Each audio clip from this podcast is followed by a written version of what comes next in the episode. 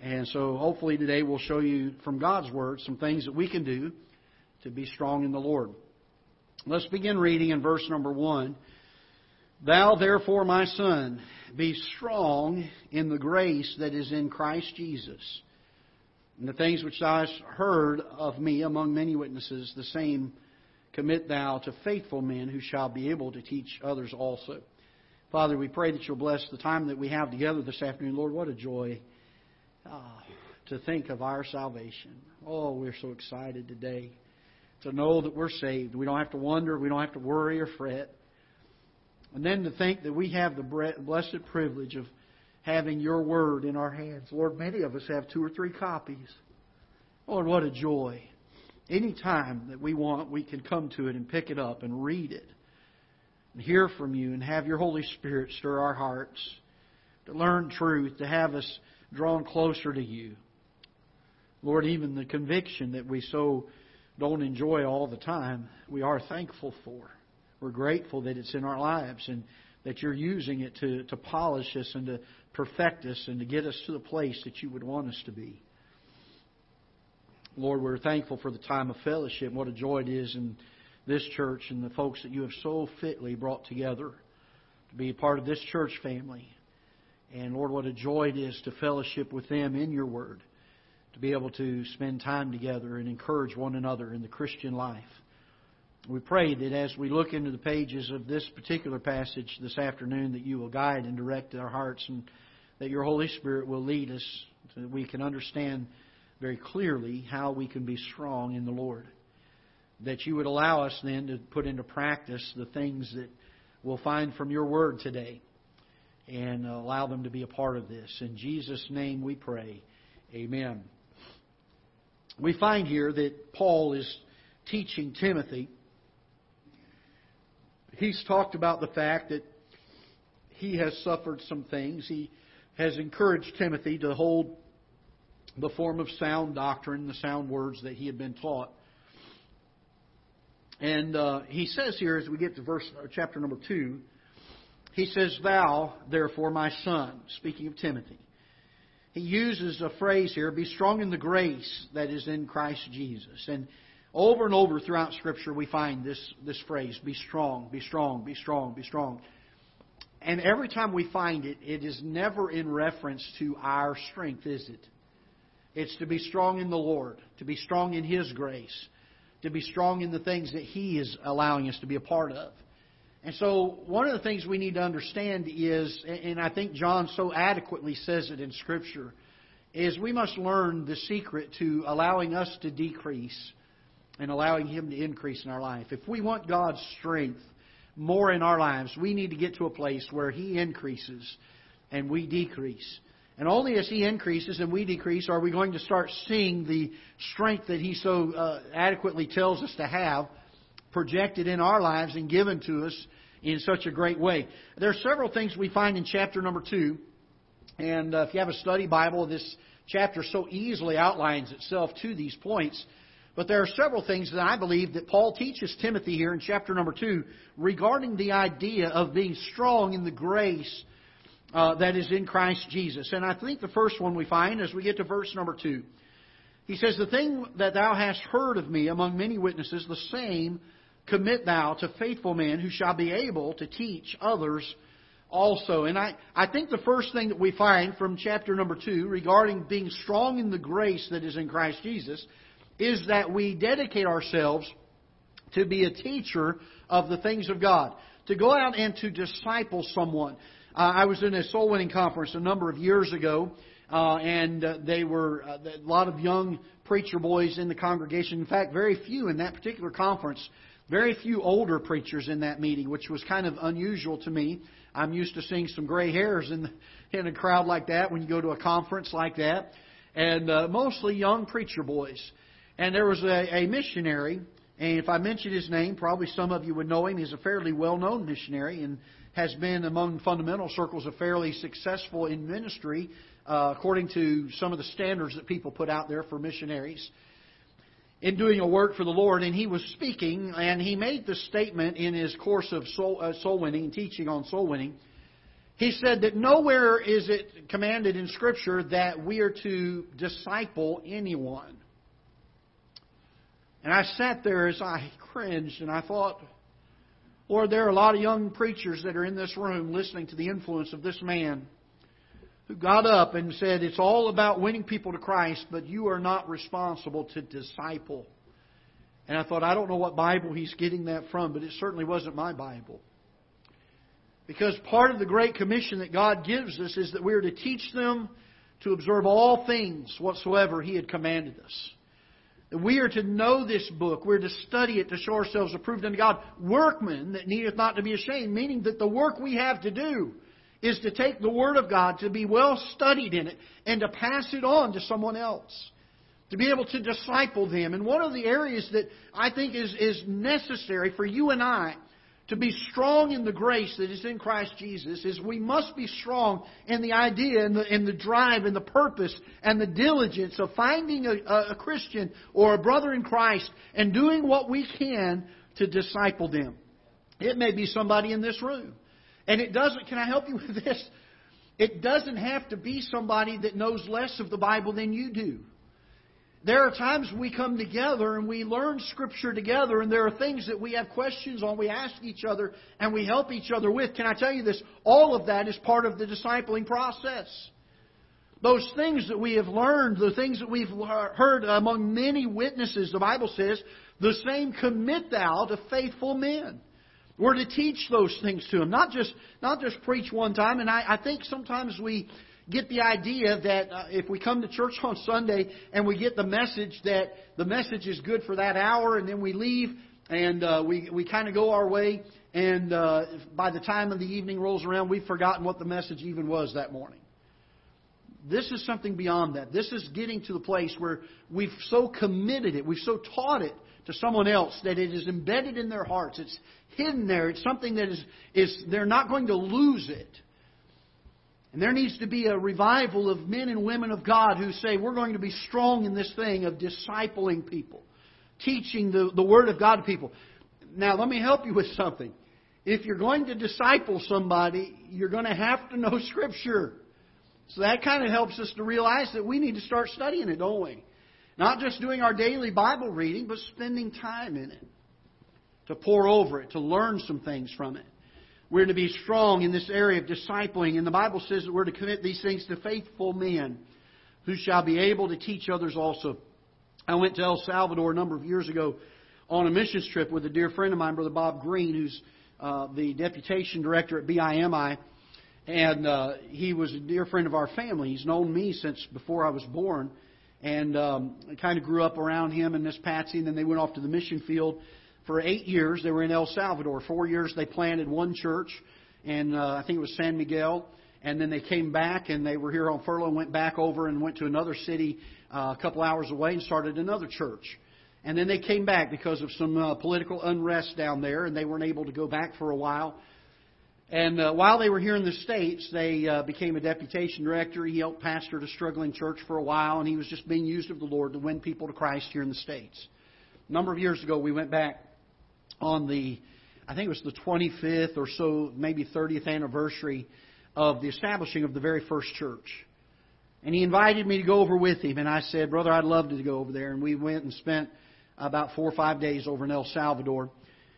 And uh, from the moment we arrived, which was on a Friday afternoon, uh, the fellow that picked us up was one of the men from the church there. He began to drive us around. And we began to go from church to church to church to church to church to church to church to church to church. And every place he went, Brother Bob Green knew the pastor. And oh, he'd been praying for him. And Sunday morning came and they took us to the first church they started, the one that was having the big anniversary. And they had an auditorium that seated about 600. It was an open air auditorium in the back. They had, they had sidewalls uh, with the bricks that had the little breezeway slots through them. You know what I'm talking about? But they had walls and a roof, and then the back area was open. And they could sit about 600 people in the auditorium. And for the first service that morning, they filled the auditorium and they had people standing and, and waiting outside the doors to hear. They finished that service and that group left and another 600 people came and another group of people outside waiting. On the third service, they had me preach through a translator.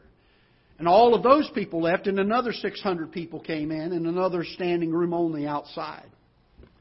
When I got done preaching that morning after the third service, they loaded me up in a car with the translator. Drove me about 40 minutes away, and we preached in an outdoor church that had about 200 people. When I got done preaching there, they loaded me up and drove me about 45 minutes away to another church. And it was another open pavilion. And I preached again. I preached six times that day. By the time I got done at the end of the day, I was exhausted. We started at 8 in the morning. We finished up about 10 o'clock that night. Just driving and preaching, driving and preaching. Brother Bob, the guy I had went to, had gone another way, and he is doing the same thing. Another preacher friend of ours that went, Brother Cooley, went with us. He would go and he went another direction with an interpreter, and he was preaching in all these churches. And over the years, he had been, I think it was about 25 or 30 years since he had started the first church. He only planted two of them. But in those years that he was away, those two churches had planted over 70 other churches. And I'm not talking about ones that ran five or ten. I'm talking about churches that were powerful, soul winning churches that were reaching hundreds of people to Christ every every service. The main service that we went to that morning, there was six or seven preacher boys on the front row that had been through the Bible college and been ordained and were waiting for churches to go pastor. The, the, the senior pastor of that church told Brother Bob, he said, We're on target to start one church every 10 months. And he says, I've got a waiting line of preacher boys ready to go. Folks, I came back to the United States of America convicted. The same commit thou to faithful men who are able to teach others also. I read a statement one time from a missionary, and he said, The success of our churches is not in its seating capacity, but in its sending capacity. Where are the missionaries out of the pews of Kepha Heights Baptist Church? Going to a mission field somewhere, planting a church, whether it be here in the States or overseas. Where are the young people that are being raised up to serve the Lord? We're failing this area of discipleship. One of the things that Brother Bob did in those two churches that I look back, and as a young preacher, he had the wisdom to do. He not only planted the church, but he taught that church to plant a church. And over 70 churches. I don't know how many they have now. I, I would suspect well over 100 that are down there in El Salvador. And I came back to the church that we had pastored, and, and my dad had pastored for a number of years, and I had the chance to pastor. It had been there almost 40 years, and in 40 years, we had only planted two churches.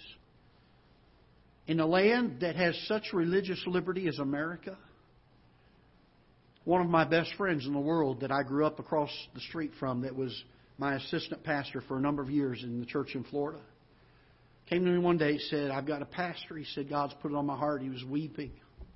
He said, You've preached me out of here. He said, He said, I got to go pastor.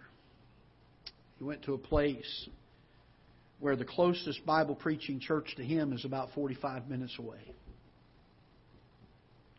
There are still places in the United States of America that are starving to death for a solid Bible preaching church to come and be a part of. There are mission fields all over the world. There are more missionaries returning from the field in the last 15 years than there are sending, being sent to the field. Because we're failing in this area. The same commit thou to faithful men. You know, my goal as a pastor is not to build the biggest church in Festus. My goal as a pastor is to teach people in this church to love God to grow in the grace and the knowledge of the Lord Jesus Christ, to mature in this Word and study it, and then go and do the same thing somewhere else. I think the sign of a healthy church is people coming in, getting saved, growing, and being sent.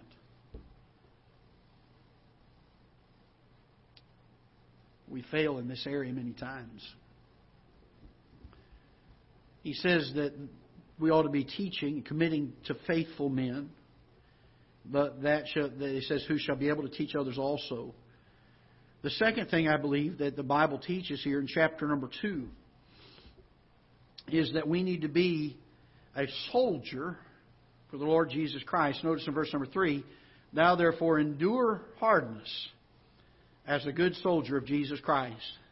No man that warreth entangleth himself with the affairs of this life, that he may please him who hath chosen him to be a soldier. And if, any, if a man also strive for masteries, yet is he not crowned except he strive lawfully. And can I tell you this? We need to have a revival among God's people of enduring hardness.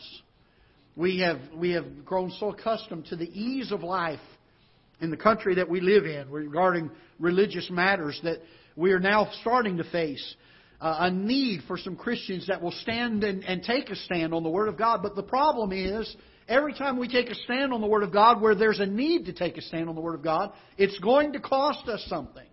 There's going to be a price to be paid, and there's a, a, a, neglect, it seems like, among good churches in America for those that are willing to endure the hardness that it's going to take. For you and I to take a stand and to be steadfast on the things of God. I'll tell you, you're going to lose some friends along the way. You're going to get some ridicule along the way. You're going to get people that are going to, they're going to criticize you and, and they're going to question your motives. And there's going to be people that'll even get angry at you and curse at you if you take a stand for the Lord Jesus Christ. But in order for you and I to be strong in the grace that is in Christ Jesus, you and I need to learn to endure hardness as a good soldier. I never ceased to be amazed at young men sometimes that were in our Christian school. They hated our standards. They hated our rules. Mom and Dad made them go to our school. I can't wait. My mom and dad, they put all these rules on me. They send me to school and I have standards I have to follow. I'm going to go and join the Marines. I'll show them. You know, I don't know how many times that happened. And then to watch years later as these young men come back sometimes tears streaming down their face, and they say, Thank you. Thank you for teaching me some things. It took a while for them to realize that there were some things in life that were worth enduring hardness for. Can I tell you this? There are some things in the case of Christianity that are worth enduring hardness for. There needs to be a revival of God's people saying, I'm willing to endure the hardness. If it's going to cost me to stand for the Word of God, then it's going to cost me. We're, we're, we're going through some times right now that there are preachers that are being threatened with being put in jail, churches that have been fined hundreds of thousands of dollars for meeting together, just for meeting. There's a price to be paid. If God tarries his coming much longer, there's going to come much steeper prices to be paid, I'm afraid. Are we willing? Are we, are we so committed to the Lord Jesus Christ that we are willing to endure the hardness, the way that a soldier would endure hardness? Number three, verse number six, the Bible says, The husbandman that laboreth must be first partaker of the fruits.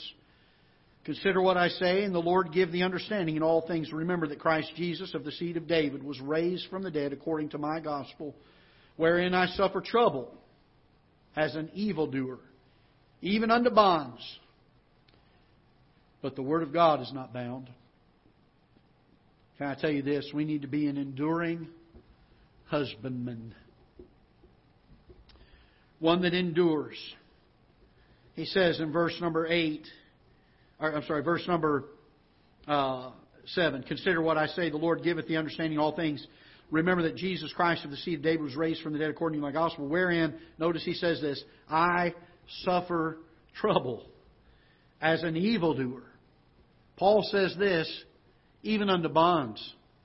He said, they've thrown me in jail for this, for doing, for doing nothing more than the work of God for going out into the fields and trying to reach people with the gospel. They've thrown me in prison for this. Can I tell you this? I've, I've been out knocking on doors and I've shared the gospel and I've handed out tracts. I have yet to be thrown in jail for it. What if that time comes? Can I tell you this that if we are not willing to do those things when there is no persecution, we won't be willing to do them when there is. Heard people say, "Boy, if that was me, I'd sure I'd sure go to jail over it."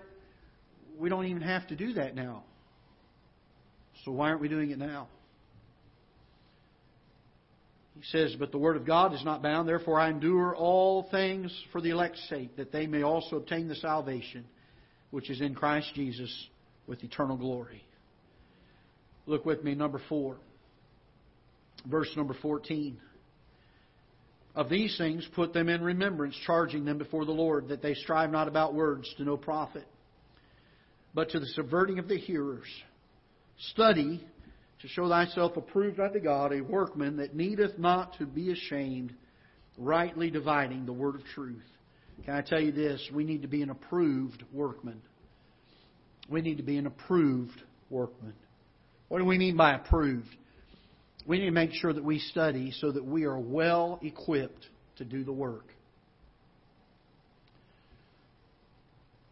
There are some men that are craftsmen at their trade to see the meticulousness with which they do their work, how, how well done it is.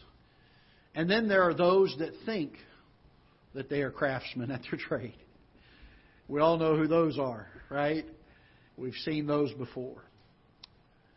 Can I tell you this? I would like to think that when it comes to the Word of God, you and I are craftsmen at the trade. We know it well. It's what we love. It's what we cherish. It's what we pour ourselves into with all of our hearts. To know the Word of God, to study it, workmen that need not to be ashamed. I believe this is how we are strong in the grace that is in Christ Jesus. As we get over to verse number 20, he says, But in the great house there are not only vessels of gold and of silver, but also of wood and of earth some to honor and some to dishonor. If a man therefore purge himself from these, he will be a vessel unto honor, sanctified and meet, M E E T, means suitable, for the master's use, and prepared unto every good work. Can I tell you this? We need to be an honorable vessel.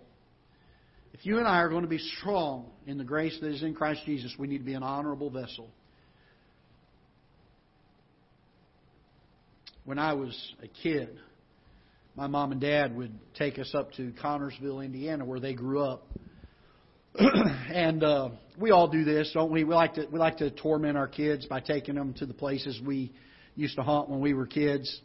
And we talk about now. There's where little Susie lived, and I used to throw rocks at her. And your kids are in the back seat playing their video games. They can't. They don't. They could care less. They they don't care. Oh, there's the old covered bridge we used to. It got to where my sister and I could give the tour of Connersville better than my mom and dad. There were things they forgot that we would be like, oh, hey, there's that house, there's that house. We could give it better than my mom and dad. They used to tell us of the times that, and, and they would tell us things, and they wouldn't go into all the detail of it. They would talk about uh, the fact that they would have, uh, they would wake up in the morning and there'd be snow laying on their covers because of the cracks in the windows. They would talk about the fact that they were so poor, their mom and dad were so poor, they couldn't afford galoshes or, or snow boots, so they would use the bread bags and my dad and mom used to say, well, they'd put these bread bags on our feet and send us to school. We'd walk in the snow. They didn't tell me they had shoes on. I'm sitting there thinking, poor mom and dad, this little plastic bag and their feet are freezing, turning black and blue. Well, they had shoes on. They were just keeping the water off of. They didn't. I was in Florida. I didn't know about that stuff.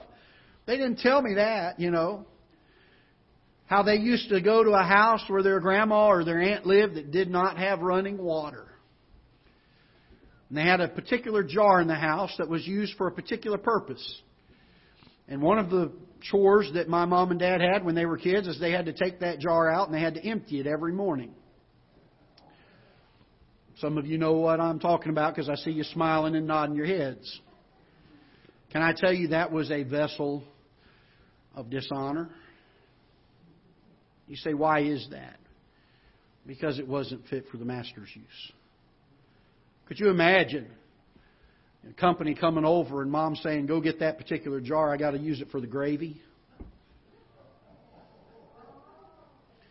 But there were certain dishes that she had like that, weren't there? They were the Special dishes. You know what I'm talking about. They had a special place on the shelf, right? Men, we know what that is. We don't get the special dishes. The one that our wife loves more than life itself, we don't get the special dishes. No, no, no, no, no. People we don't even really care about a whole lot when they come to visit. We love them, but we don't really like them. You know those kind of people? They get the special dishes. Why? Because they're set apart for that use. Can I tell you this? There are vessels that are clean and ready for the master to use. And there are vessels that are unclean and are not fit for the master's use. How are we strong in the graces in Christ Jesus? We better be a vessel of honor. We better be a vessel of honor that is sanctified, it's purged, and suitable, meet for the master's use, prepared unto every good work. And then lastly, verse number 24, and the servant of the Lord, I love that, must not strive, but be gentle unto all men, apt to teach, patient, in meekness, instructing those that oppose themselves, if God peradventure will give them repentance to the acknowledging of the truth, and that they may recover themselves out of the snare of the devil, who are taken captive by him at his will. Can I tell you this? My dad made a statement years ago. When he made the statement, I thought, that's, that's an odd statement for a pastor to make. He got up in church one day and he said, God does not need any more pastors. And God does not need any more missionaries. He doesn't need any more Sunday school teachers. He doesn't need any more bus workers. He doesn't need any more choir members. Doesn't need any more deacons. What he needs are some more servants. He said if God would have more servants, He would have all the preachers He needs, and He would have all the missionaries He needs. He'd have all the deacons, all the choir members, all the Sunday school teachers, all the bus workers, all the soul winners. And I began to think on that, and I began to look at some of the books that the apostles wrote. It's interesting how many times the apostles would begin their letters, not always, but many times, James, a servant of the Lord. Paul, a servant of the Lord. How are we strong in the Lord, in the grace that He gives? We need to be diligent teachers. We need to be a soldier that endures hardness. We need to be a husbandman that works and labors in the field and endures the hardship of the day. We need to be workmen that are not ashamed. We need to be a vessel that is sanctified and set apart for the Master's use. And we need to be a servant that learns to serve with a humble spirit. Notice he says in verse 24 the servant of the Lord must not strive, but be what? Be what? Gentle unto people in the church uh, it says all men, doesn't it? You know, I fear I, I'm all for preaching hard the whole counsel of God. I'm all for defending Scripture, and there are times. But you know, there are times that I believe that we have not been gentle with people. And the price has been paid for that. You say, well, that's a, that's a sign of weakness, Pastor, to be gentle. No, not according to 2 Timothy 2. That's a sign of strength. It's a sign of strength. Let's stand together. Father, we're thankful for your word, how it instructs us, how it guides us. I pray that you would bless it and use it. Lord, I pray that you help us to learn from it, to come to its pages expecting it to show us not only what we're to do, but how we're to go about doing it. I pray that you'll dismiss us now with your blessings, with the messages upon our hearts. Lord, may we not quickly forget them, but may they go with us to our homes. May we meditate upon them throughout this day today. In Jesus' name we pray. Amen.